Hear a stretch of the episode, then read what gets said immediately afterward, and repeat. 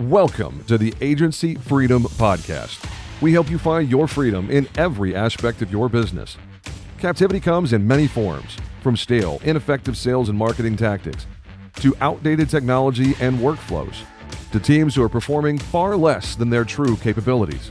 On this show, you'll hear compelling conversations with your peers in the insurance industry, as well as from top shelf professionals in related fields who are leading the charge towards what's coming next.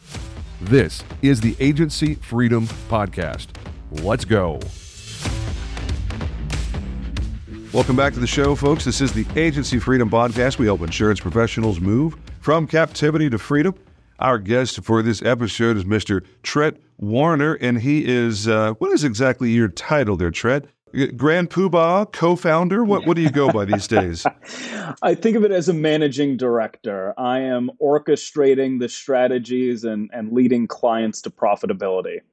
Okay, sweet. Love that. He's the managing director of Strategic Brand Builders. This episode is all about marketing. We're going to talk about big picture. We're going to get into some AI topics. We're going to get into what it means to hire a, a marketing agency and, and what you should be thinking about as you're considering that. What are the big picture things that a professional marketing firm can do for your agency to take things off of the executive's plate and put them in the hands of a highly qualified professional? Uh, that's basically where this episode is. So, for you folks out there that really love a good marketing episode, we're going to get all the way in the weeds on this one, baby. So, Trent, I'm going to hand you the microphone, man. You have extensive background in the insurance industry. Why don't you give us the the brief rundown on how you got to this point in your career and why you chose to be doing what you're doing with strategic uh, market builders. I love that. James, thanks for or having brand me. builders, sorry, brand builders. Strategic brand builders. Thank you for having me. So, I started my marketing career actually as a blogger. I got my foot in the door with my first marketing business. And a client posed a question for me What's this doing? I see that we're writing, this is in the era of keyword stuffing. They didn't really understand all of it. So I went down the rabbit hole with really understanding what marketing did for businesses' bottom lines. That started with an independent insurance brokerage. I ended up working with some bigger names in the game, AIG Travel Guard, and some others. And what, what I saw in working at various marketing agencies is they were selling a lot of tactics that weren't rooted in a strategy that actually accomplished business goals. They were busy with marketing, but they weren't super effective. So when I started my first marketing agency, that's what I set out to do help businesses that were heavy in compliance, finance, insurance, real estate, and law. We've since made an adjustment in the last two years, really doubling down on that strategy. And that's where we sit today. We sit at the center of strategy and help businesses effectively deploy marketing. We're going to talk about AI in a little bit, but I think that it's just being aware of what's in the space. The marketing deliverable ends up being a little bit of a commodity. A lot of different people can fulfill it. But if that strategy isn't solid, if you're not building on a good foundation, marketing just doesn't work. Yeah, and uh, I go to your website, strategicbrandbuilders.com, which we're going to put in the show notes here. As I love seeing the assumptions that people bring to the conversation you know, just like in our industry, as of course you're very well aware, uh, the the deliverable, the insurance policy, the the end result, the brand kit, the SEO package, or whatever it is that you end up doing and putting in someone's hands, that's not the secret sauce. It's like handing someone a, a highly technical industrial tool, but then not showing them how to use it, not showing them exactly what it's for and what it can do for you. Tell me a little bit about the, the philosophy, the assumptions that you bring to the marketing conversation in 2023 and beyond. What is it that is so important about the work that you do advising your clients beyond just the deliverables that your firm puts in their hands? Yeah. The way we start is we do a lot of research, and that's to build up your brand. And it's not to start with a logo. I think that a lot of people go, brand, I need a logo. People are going to try to sell me a creative logo. It's a cute logo, right? It, it needs to work for your business. When I think about brand, I think about two things. building trust and having a great customer experience. And those are two things that any insurance agency can do. And they can do that without a logo. It's what makes you different in the space and how do you have a great customer experience all the way through? It's what sets independent insurance brokerages far apart from carriers. Now, I love that, man. And, and far apart from carriers could not be further from the truth, especially in the IA channel, where it seems like the carriers have absolutely no idea how to market themselves. They are still marketing exactly like they did, you know, 15 years ago. And hey, what do you know? Five years ago, they got around to doing pay per click social media ads. oh, that's really exciting. You know, that was only a, a new and cool thing in like 2013, 2014. it's like in the last two or three years, it's like COVID comes around and I see all these ads for carriers pop up in my newsfeed. And I'm like, oh, you guys finally discovered pay per click. Congratulations. Way to get on social where we've been for the last 10 years. Good job. Yeah. So the, the agility of the IA channel, I think, is one of our biggest advantages. Sometimes information overload's a real problem, obviously, but our ability to take in something, make an adjustment, and deploy it at scale, I, I think is one of the best things that the IA channel has. Uh, what has been your experience in leveraging working with a small business that can adjust course, that can take your advice, that can look at data and and I don't know what your philosophy is on data versus the look and feel, quantitative versus qualitative. Feel free to get into that if you want to. But how do you help in, independent agents be more agile and make more sound tactical decisions with their marketing? I think the first thing is thinking locally, right? Like a big carrier can never get as localized as an independent insurance agency can. So that's the main one. Like, how can you talk to, if you're selling landlord insurance, building owner insurance, how can you talk to those people in your neighborhood? How can you meet with the real estate agents that are more upstream from you and help them with their work? I think about it as being genuine and making a connection, and carriers can't do that at scale.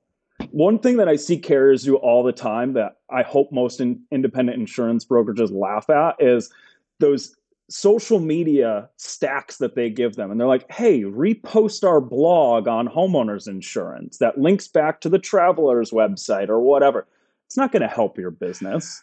Oh man, no, I, I I love it when that. I only have those conversations once with every rep in our carrier portfolio because I only have to have it once. Because the very first time they ever suggest it, I lean in and very slowly and deliberately say, I will never repost anything your carrier puts out ever. Yeah.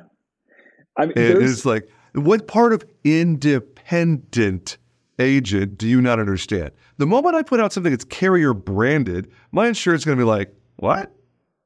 What is, it, what is this? You lose trust, right? And yeah.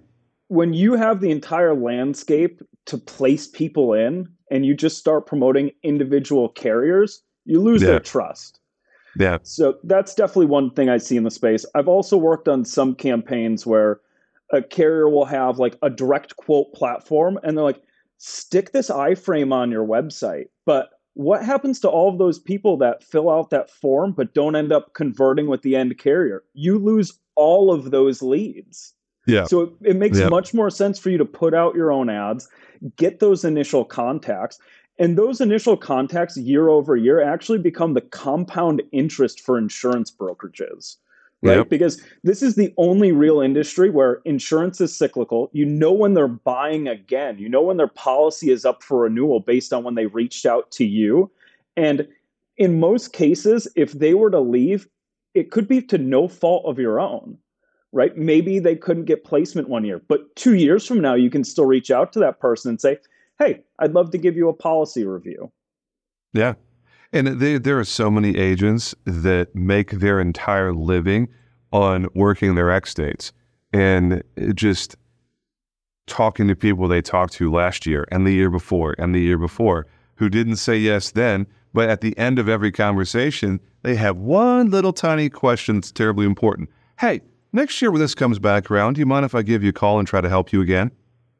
And of Absolutely. course, if they say yes, and who's not going to say yes to that? Unless you're a complete jerk and the insurer's just like, never call me again. I never want to talk to you. You suck. I'm actually going to tell my friends to not work with you because you suck so bad. Outside of that very rare situation, everybody's going to say, yeah, sure, you can call me next year. I don't care. Absolutely. And that goes back to the first two things I talked about trust and customer experience. You're building that You're trust right. over time, you're providing value, and having that phrase in your overall path with a client. It's great customer experience. They want to know that you care and that you're not just about that sale. Yeah. What are along those lines before we jump to the AI thing? Because I know you have some strong opinions there. What are one or two really just high level common mistakes that you see independent agents make when when you start? I mean, maybe with your intro call or you're doing just early stage discovery with a potential new client. When you go, "Ooh, please don't do that." That that what you're doing right there, that's a bad idea. Don't ever do that. Yeah. To stay above the rabbit hole and not talk SEO or anything like that, I'd say I see Mhm. two Yeah. big problems in the space. And the first is having a solid foundation. I see a lot of businesses layer on tactics onto a broken website. And it's like trying to build a, a skyscraper in a bog, right? Like you have these aspirations of building something really tall, but the Mhm. foundation just isn't there. So having a website that plays to Google's best practices, speed, accessibility, SEO, I'll only mention it one time. Uh, that's really important to make sure that all of the tactics that you layer on thereafter work for your business and your marketing budget is actually effective and not just a waste. No, This- I definitely agree. Yeah, this- Sorry, I didn't mean to cut you off no, there. no, no, you're good. The second thing I see is going for tactics instead of a strategy. So, a strategy is that bridge between your business goal and your marketing plan. Saying that you want to grow your business X amount per year, identifying that your sales timeline is inefficient or you have a high churn or anything like that. That's a business goal that you want to fix. And a marketing plan and a marketing tactic does that, but bridging that gap with a strategy so that it's deployed effectively is really important. And it's a piece I see a lot of people miss. They think, I have to do video, or I have to be on social, or I should be doing pay per click. It really has to relate back to a business goal that you're trying to solve, or else you're going to be on a hamster wheel every year going, Was I effective? Did I get the thing that I set out to do? Is that done? Well, one of the things, uh, just for for you out there, Freedom Jumper, listening to this episode, if- you're wondering why are we leaving SEO in a box on the shelf, there, there's two reasons that I have, and Trent, of course, probably has his own reasons. The first of which is we want to make sure that these episodes stay relevant for a really long time, and there's nothing that changes faster than search engine optimization. we could record this and we could get all the way in the weeds on SEO, and 90 days from now, all it takes is one major shift in the algorithm, and everything we just told you is completely wrong uh, because it's it's outdated. And that goes for Google as well as YouTube and TikTok and all the other algorithm-based search optimization platforms. So uh, that and and then the other thing is most people just don't know enough about the building blocks of how all of that SEO stuff happens anyway. They don't necessarily understand that it's only the written word. It's only HTML and CSS code. And it's a little robot that literally crawls the code of your website and finds stuff that the images that are on the visual representation of your website, these robots can't see unless they're tagged and descripted and all the things that happens with SEO. Most people don't understand that it's too technical. Doesn't really lend itself to the the method of communication that a podcast or even a video podcast is for those of you watching on our YouTube channel. Trent, anything you want to add there about why we don't talk about SEO in this kind of forum? I also think that I, I don't even sell just SEO anymore. I think of it Sure. as like really organic as a whole. And when we think about things like backlinks, so having other people link to your website, it's about making a connection. So I sell things that are organic. It's how can I introduce your business to people upstream from you where you can collaborate on a real and online level to actually do something for your business, not just in a vacuum. I think SEO sits in a vacuum and it bores people and it's not sexy and it Yep. takes a long time to actually do the right way. But if you could get introductions to people that are upstream from you and they can help you and we can do complementary things on your website to increase your visibility. Because at the end of the day, it's SEO is about increasing your visibility and traffic. And the other things that lead to engagement and conversions aren't necessarily a part of SEO. So I think of it as the totality of organic. Makes sense. It, from my perspective, really boils down to it's a lame podcast episode that most people don't want to listen to. so that's the reason why, for, for me personally, aside from it not being future proof at all, yeah. I just know that I would get comments or messages going, What was that? Don't do an episode like that again. I, I turned it off 10 minutes in. That was terrible. So uh, just to pivot here, because there there's this consistency bias that I find I, I just find myself going back to over and over and over again. I'm a I'm a marketing wonk from from here to Timbuktu, man. To me, it all it all starts with vision and mission and core values, and making sure that we, the way that we present our brand to the marketplace that it is reliable, that it's it's predictable, like Nike or Kroger grocery store or whatever. Like when people see that little RW with a box around it, I want them to think something. Really, I want them to feel something. Uh, talk about the power of consistency because on your website here, I see strategy and then branding and then SEO and then website design. And then after all four of those things are done, Everything else, all of the content, the collateral, the stuff that people's eyeballs and ears are actually going to engage with happens after all four of those things are done. Uh, so, talk about the power of consistency for a little bit, and then we're going to get into the deep end of the pool with the AI stuff. I love it. So, a lot of people, when they do marketing, their goal is leads, right? Like you want an ROI on your marketing investment, but leads are a byproduct of everything that happens ahead of that before you get leads, you need visibility. You need to be seen. And after you get seen, you need traffic. You need people to go, that's that thing that I want. I'm going to click. I'm going to go to the website. Once you have people on the website, you need them to engage. Not every time that's going to be a conversion. If you have a blog, it doesn't mean you're going to get a conversion. But if you have a blog that then links to the landing page that has a form on it, now we're getting closer to that conversion. So I think of a path of marketing visibility, traffic, engagement, and then conversions. It's really the process. And you can't skip any part of the process and just jump to leads. No, it, definitely is is a linear thing. Like I like how you have it laid out there. It starts with strategy. And I like how you describe the difference between strategy and, and, tactics. The way that I've always described it, and the difference between the two is strategy is the plane is at 38,000 feet traveling. Tactics are the plane is on approach for landing. It's it's a thousand feet off the ground, and it's you know doing what it does. So the uh, the relationship between the two is really important to to get nailed for sure. Yeah, tactics so, can change over time right? Like the overarching strategy, that is the pathway to get you to your goal. You might have different stops on the way. The market might change. You talked about the algorithm earlier. That might change, but the strategy of getting you there needs to be the constant. You need to work towards something. So I see making adjustments to tactics. I see making adjustments to the marketing plan, but the overall business goal and the strategy needs to be a constant. No, totally agree let's jump into the deep end, shall we?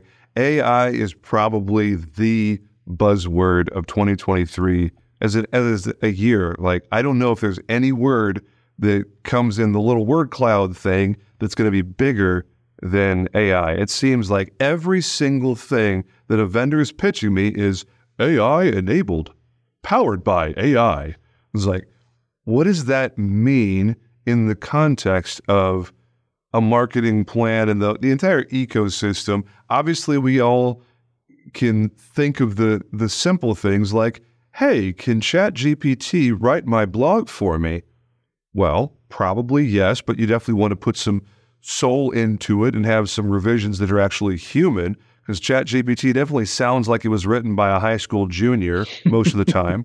As I maybe I'm a little bit harsh there, but it does not really have any zhuzh to it. Um, but thinking in a bigger sense, when you think about future proofing marketing as a as a practice, how do you do that in the context of generative AI and what that becomes over time? It's really interesting. I think AI is the buzzword of 2023, 2024, and 2025. I don't think we're near the end of hearing it every single day, in every single email, half of the social posts. I think of it as a great tool. I think of it as a way to enhance, but I don't think of it as the end all be all for what you're doing. I don't think that a lot of marketing jobs will get replaced by it. I think maybe the bottom, I think that the floor in general will be raised with AI. And that also means the ceiling will be raised with AI. I think it's a great first draft, but like you said, it can't live on its own. I think that it enables a lot of people. It's going to be like going from the hand drill to the power drill, right? There's going to be some people who drag their feet and say, What I do is an art and I'm going to do it my way forever. They're probably going to get outpaced because yeah. the, the cost there is going to be in manpower. And I think that there's a lot of interesting things that I see that really go back to that customer experience. I think of recording meetings, right? And there's a lot of AI that takes your note taking away for you. I use an AI tool, Grain AI, and it sits in the background of my meetings. And after the meeting, I get the key takeaways and the responsibilities that each person said because it can see when you're talking and when I'm talking. And it'll say, James said that he's doing these three things next week, and Trent said he's doing these three things. I think it's going to save a lot of time for a lot of manual effort, but someone's got to use it someone has to deploy it effectively.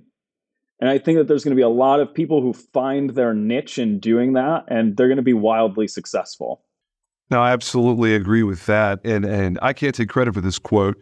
Um, one of the things that I've heard said by several thought leaders in the space is you may not be replaced by AI, but if you refuse to innovate, you will absolutely be pl- replaced by someone who is utilizing generative AI because they'll simply be able to operate faster than you at a scale that you can't keep up with because your wait for it your brain is not as fast as an AI brain. yeah, absolutely. I sat in on an AI conference the other day and it was specifically for CMOs and how they see the marketing space getting disrupted. And they said about 10% of your time and budget should be in exploring how AI can be integrated into your business. And then yeah. there's a path to actually develop that into your organization over time. And the first is learning at the top, right? The person yep. who's leading the organization, they need to figure out whether or not it can be impact like their roles can be impacted, the people below them can be impacted. And once you've figured out maybe some of these operational things that can be uh, adjusted or enhanced with AI, then it's how do we cascade this organization wide? And I think that that's something really interesting to think about. And the executives, the people that are in the decision making chairs near the top of the org chart, are the ones that have the most responsibility to be thinking about these threats to standard operating procedure. You know, when it comes to marketing, what are one or two suggestions you would have for our listening audience on steps that they can take to start to wrap their arms around the big scary thing that is AI. A lot of people listening to this podcast are early stage agency owners and sales professionals, but a lot of folks have been around for a long time. There's plenty of gray hairs in the listening audience who may be less than thrilled at the idea of learning a completely new, not just platform, but completely new ecosystem of technology. Mm. I'd say start small right? Start with some of the tasks that you can just throw in there just to learn it. It's like getting that computer. I feel like a lot of people who are really up in arms about it still have their fax machine number in their email signature, right? Uh, yep. We're not we're not using that anymore. Um, for the most part, I don't I don't know many people. Unless you're a lender or a title company, God help you, because we work with a ton of real estate investors, and we get you know 15 e-faxes every single day, and it's like what's the difference between an e-fax and an email? If the e-fax is delivered via email, I don't understand. Can someone please help me? Why are we still doing it this way, folks? Let's go. So to your point, yeah, there's there's definitely opportunities to to start small. Uh, any platforms you want to give a shout out to that you're particularly fond of that are more accessible to less experienced, less perhaps sophisticated users that want to get into it? Yeah, I, I love ChatGPT 4. So I've used a ton of different writing platforms, Jasper, Chat AI, the like of that. I, I think ChatGPT 4 is great for its price point. It doesn't need to be a, a multi hundred dollar a month thing for you.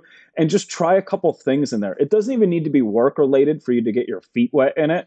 Something that I enjoyed when it first came out, I was an early adopter.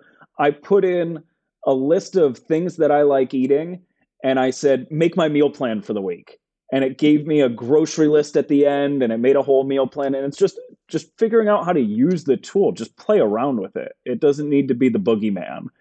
Mm-hmm. uh, outside of that i'd find something where if your business allows you to have um, something to sit in your meeting to take notes try otter try grain something like that and just see a tool enabled by ai that will save you time in your note taking in your email follow ups. Um, use it for writing emails, those cumbersome emails that aren't necessarily, they don't have personal information or anything in it.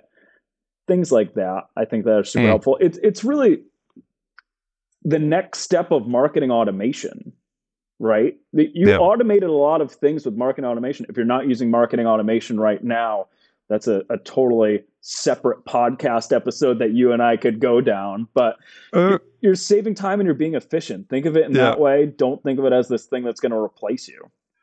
Man, if you're not using marketing automation, that face I just made for those of you watching on the uh, on the video podcast is, whew, oh, sorry, you're you're years behind the curve. Like I don't know, four or five, six years behind. Let's go. Come on, chop chop. You're using marketing automation, right, folks? Get after it. I have so many fun tactics with marketing automation that you know really create a compound interest for businesses that yeah. uh, I think are super important.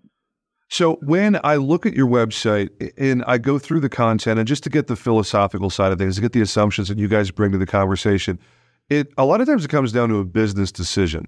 And like any other consultant, like any other third party strategic partner, vendor, whatever, when it's this level of involvement, I think of this in terms of payroll, honestly. It's like hiring a firm like yours, hiring a, a, an advisor like Trent Warner is just another version of payroll.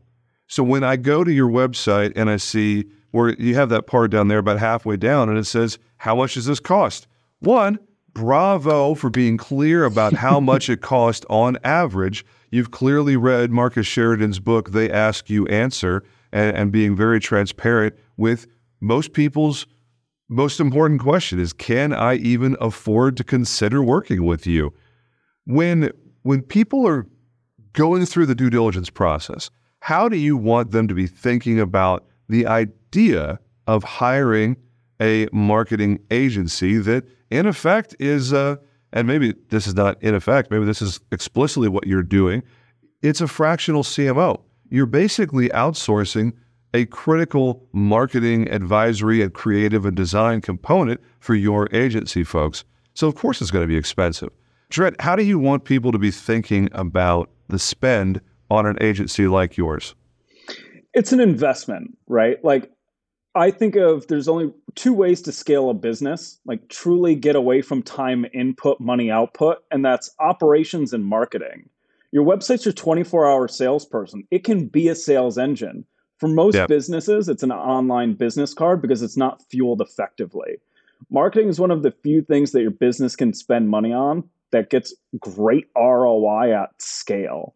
And if you're not marketing, I think that you're missing out on a, a key component of your business. And mm-hmm. not having a marketing strategy, you're playing marketing whack a mole. Your marketing mm-hmm. team, probably an associate, maybe a writer, they're very busy, but are they effective? I've seen websites with 400 blogs that still generate no traffic.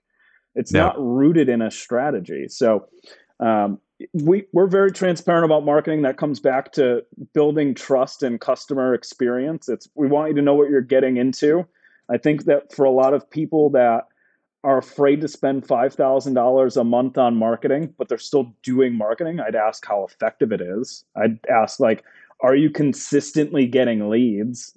Is there clarity and consistency in your messaging? Can you look at the landscape and go, this is my target audience, and here's how I'm differentiating from my competitors? There's many yeah. competitors in the insurance space with much bigger budgets than independent insurance brokerages. So, how do yep. you effectively stand out? Well, I think finding your lane to travel in is is an extremely important part of what you guys can help them with, like creating and crafting a, an ideal client profile and figuring out who do you want to be going after. Like the very first part of marketing, right, is who's your audience. Yeah. Who who is who is going to be consuming this? Because correct me if I'm wrong here. This I'm not a marketing professional. I'm, I'm just a business owner. My very first thought when I am building my brand and Riskwell has been meticulously thought out and considered in ways that would make most people's eyes roll back in their head is like, good God, why why are you spending so much time thinking about such a small piece of this? It's like, because this is the foundation that everything else gets built on. And if this isn't perfect for what we want it to be, then all the other stuff, to use your analogy of building a skyscraper on top of a swamp, well, your foundation sucks. So everything else that you build on top of it is going to be suspect. Um, how how do you go about the process of coming alongside the, these clients of yours and helping them make sense of what should I be doing? Like, how do I pick a niche? Like, where do I need to focus my marketing? Like, obviously, that's not entirely your job. A lot of it is going to be the agency deciding for themselves what do I like? What do I want to talk about? What kind of person do I want for a client? You can't do that for them, of course. But you guys are definitely involved in that conversation, I would imagine, right? Yeah, absolutely. So, uh, for a lot of our clients that need a foundation, we start with research. So, we walk hand in hand with the business owner and maybe their number two, maybe it's their operations person, whatever. Uh, and we go through six weeks of research with them, one hour a week, and it explores a different part of their business. So we start with understanding their unique value proposition and we revisit that value proposition after every subsequent meeting. The next meeting, we explore their competitors, what they want to emulate and avoid about the space. Every business owner has something. There's something that you love about your industry, and there's something that makes you turn your nose at some brands within it, right? Uh, after that, we talk about your target audience. So we go from who your competitors are, who they're targeting, and who you want to target. Then we talk about your brand personality, how you want to be represented online and in general, the look, feel, voice, and tone. Something that when you give your marketing to us or someone else or internally, it's all uh, clear and consistent throughout everything that you do. And I won't go too deep into the psychology of the next one, but we talk about brand archetypes. Everybody needs a car, but people gravitate towards certain brands of cars. And it's because these car companies do a really good job of making you see yourself in that vehicle before you buy it. The person who buys a Jeep is very different than the person who buys a Mercedes. So we ha- do this mirroring element of your ideal customer and how they see themselves working with you. So that's a little bit on the research, but I think it really gets to the crux of all of the different elements that make your business unique and how it's represented in the space. And that can't be done in a single day. I've had a lot of business owners after one exercise, the week after that, when we have our next meeting, they have this passion. They've they're fallen in love with their business again because they can finally see it actually coming to life in a way that's meaningful for them. Yep. So I really enjoy that time because it really gets a business owner to get out of their get out from behind their desk and really think about their business in an exercise that they're led through. And one of the things that we've been experiencing the last few weeks at Riskwell, as this episode airs, probably two or three months that we've been going through this, is refocusing our entire you know, collective thought energy as an office. There's nine of us here at Riskwell in, in total, including my wife and I, and then seven team members. But we have gotten away over the course of 2023, and it was a very gradual process. It didn't intentionally happen this way, but we got away from thinking in terms of revenue. And revenue is the lifeblood of every company, of course, but especially insurance agencies where annual recurring revenue I mean, decisions you make today have exponential impact on lifetime value of an account. So we've we've refocused all of our energy on where are we driving revenue? How are we able to maximize the revenue from an individual account that comes in? So as we think about marketing, as we think about how do we craft all of these pieces, the the the blogs, the video, the branding, the uh, SEO, the website design, is our website good for conversion? Are we giving people what they think they want when they click onto riskwell.com? Everything that you're talking about is literally what we've been experiencing and perhaps not doing the very best of, of jobs. When when someone like like me, we've been around for four and a half years now. We have a very good idea of what we want. We already have a website designer. Advisor Evolved does a great job with that how does someone like me come along the the opportunity uh, that you and, and your team put out there? How do we begin to digest? Well, I'm already doing all of these things. I recognize that I need to be doing better. How do I go about engaging with you, or even considering engaging with you? Because there's already so much momentum that is existing. There's there's so many moving parts in every retail insurance agency help me make sense of it because I'm asking for myself as much as for my audience. How do we go about saying, yeah, I recognize there's probably better ways to do some of these things, but I don't know how. Like how do, mm. how do we make sense of how to get started when the machine is already moving so quickly? Yeah, that's a great question. So, building a marketing foundation is one aspect of what we do. The next is really strategy and scale. So, I think of the marketing foundation as taking your marketing from zero to one and the next part is taking your marketing from one to 10. So there's probably some component around like, what's my annual goal for next year? How do I break this into a quarterly roadmap? And how do I make sure that that roadmap tracks back to my business goals and effectively gets accomplished? Because I'm sure you know if you're doing your own marketing, there's a lot that comes up along the way. There's a lot that requires subject matter expertise. And that's where we can help there's some things that we do take in house. We do have designers and writers and developers and social media managers and the like. There's a lot of things that once you're at a certain level, you need a subject matter expertise. Maybe it's an agency or an individual, but that person also needs a leader because your business needs proper representation as they go through their course of work. And you need someone who has an eye for keeping things like OKRs and milestones in track so that you hit your goals quarter over quarter, year over year, and so that you're scaling effectively. Makes sense. So it's really just deconstructing the machine and figuring out what the most critical element is at the the day level. And you know, it's going from year or even multi-year down to year and then quarter and then month and then week and then day, and then figuring out uh, going back to what we talked about in my book, Leaving Captivity.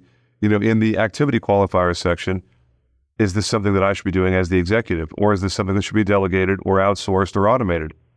And if it's not an essential function for the executive, it's probably something I need to look at outsourcing to a, a, a company such as Strategic Brand Builders. So that's really the message, isn't it?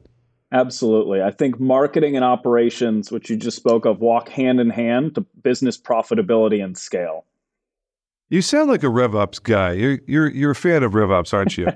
I am. I am because I think that you know marketing can drive a lot of leads, but if the back end is uh, not structured in a way to properly utilize them, you're wasting a lot of money. And at the end of the day, marketing needs to create ROI, and that happens with systems and processes and and a company culture of like a bias towards action and really like being strategic about how you're deploying capital, human capital, and and everything about your business. So I love operations, love rev ops, sales ops, but uh, my home is marketing. So I try to stay in my lane when I can and and bring in the experts when it seems fit.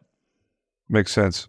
What's the best way for people to get a hold of you? Obviously, visiting your website, uh, strategicbrandbuilders.com. You can book a demo there. Uh, you can have a, a high level intro conversation and not book a demo. That's the wrong words. You're not a tech company. I'm sorry there. I'm not sure why I used those exact words.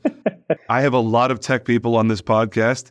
No one's booking a demo with Trent Warner. You're going to have a, an intro discovery call. So, yeah. ha ha, James, funny there.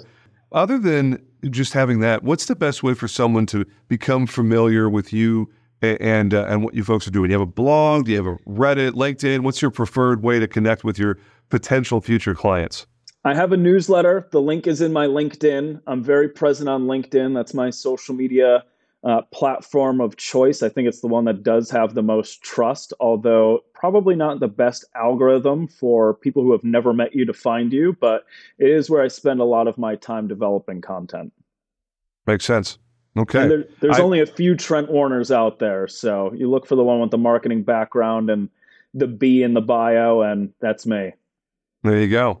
I love it, man. I promised you a, a, 35 or 40 minute conversation. That's right about where we are. As we land the plane, I'm going to hand you the mic, man. Any last things that you want to talk about? Any topics we didn't get into that uh, you want to address quickly before we go? No, I've really enjoyed this time. I think that you do a, a great job, very thoughtful questions, and I really appreciate uh, your listeners listening and not bailing because I said SEO. oh man. Now, this has really been an enjoyable conversation, man. It's clear that you are a nerd for this stuff, that you really enjoy it, that it is is beyond just a career for you. That is something that is internalized and, and means a lot to you uh, personally. So and thank you for being here with us today. And I, I hope this is a, a, benefit for you and your business that you get uh, some people reaching out saying, "Hey, let's let's have a conversation." Absolutely. He is Trent Warner, the managing director. That's his title. Not anything else like president or CEO, but managing director of strategic brand builders. And this has been another episode of the Agency Freedom Podcast. Make it a great day, boys and girls. We'll talk to you again real soon. Y'all take care.